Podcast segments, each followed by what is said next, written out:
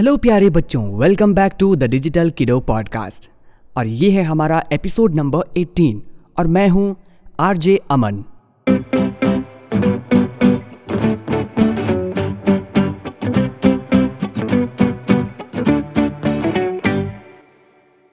बच्चों ने कभी नहीं सोचा था कि जिसे वो एक खिलौना समझ रहे हैं, वो असल में एक बहुत ही समझदार रोबोट है।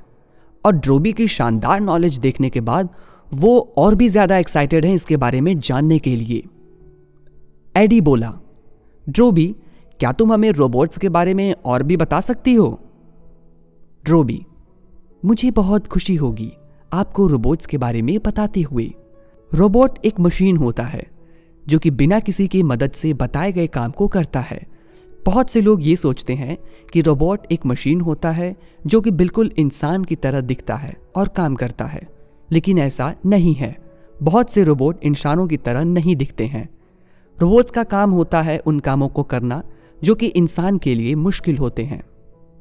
नौरी ड्रोबी क्या तुम हमें बताओगे कि रोबोट्स यूज़ कहाँ होते हैं? ड्रोबी रोबोट्स को बहुत जगह पर इस्तेमाल किया जाता है, जैसे कि कुछ पर्सनल रोबोट होते हैं, जैसे कि मैं हूँ, जो कि बच्चों को उनकी पढ़ाई में मदद करती हूँ और उनकी डेली एक्टिविटीज़ करने में उनके साथ देती हूँ।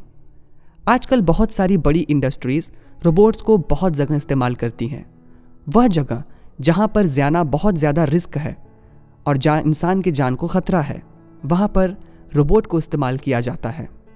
रोबोट इंसानों से ज़्यादा अच्छे तरीके से काम को करते हैं और बहुत ही कम समय में। यहाँ तक कि रोबोट्स का इस्तेमाल स्पेस रिसर्च में भी किया जाता है।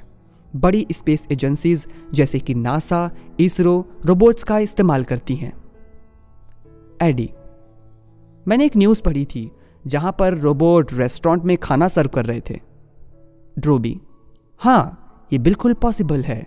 फ्यूचर में रोबोट्स खाना भी बनाएँगे। सानवी, वाओ, मैं तो बहुत ज़्यादा एक्साइटेड हूँ शेफ रोबोट्स को देखने के लिए। ड्रोबी, क्या आप लोगों ने सोफिया के बारे में सुना है? एडी क्या ये वो रोबोट है जो एंड्रॉयड ऑपरेटिंग सिस्टम में यूज़ होता है, जैसे कि स्मार्टफ़ोन में?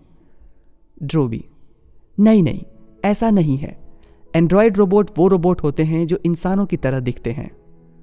नौरी ये तो बहुत ही न्यू इन्फॉर्मेशन लगती है दोस्तों। ड्रोबी इसके बारे में हमें और बताओ। ड्रोबी हाँ क्यों नहीं?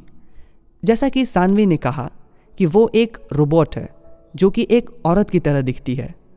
सोफिया लोगों से बात कर सकती है और तुम्हें पता है, वो इंडिया भी आई थी और तो और उसने साड़ी भी पहनी थी। नौरी, क्या सच में? ट्रूबी, जी हाँ बिल्कुल, सच बात है। और क्या आपको पता है कि सोफिया की एक छोटी बहन भी है, जिसे हम लिटिल सोफिया भी कहते हैं। वह खास तौर पर बच्चों के लिए बनाई गई है। सानवी ड्रोबी क्या वो तुम्हारी तरह है? ड्रोबी हाँ ठीक कहा आपने। मुझे उम्मीद है मेरे द्वारा बताया गया रोबोट के बारे में आपको समझ आया होगा। एडी, अरे इसमें कोई पूछने वाली बात है? यू आर अमेजिंग ड्रोबी तो बच्चों, ये थी आज की कहानी। ड्रोबी ने हमें रोबोट्स के बारे में बहुत कुछ बताया और हमें बहुत कुछ सीखने को मिला। तो चलिए अब मैं मिलता हूँ आपसे अगले एपिसोड में। तब तक के लिए अपना ख्याल रखिए। नई नई चीज़ें सीखते रहिए और सुनते रहिए the digital kiddo podcast by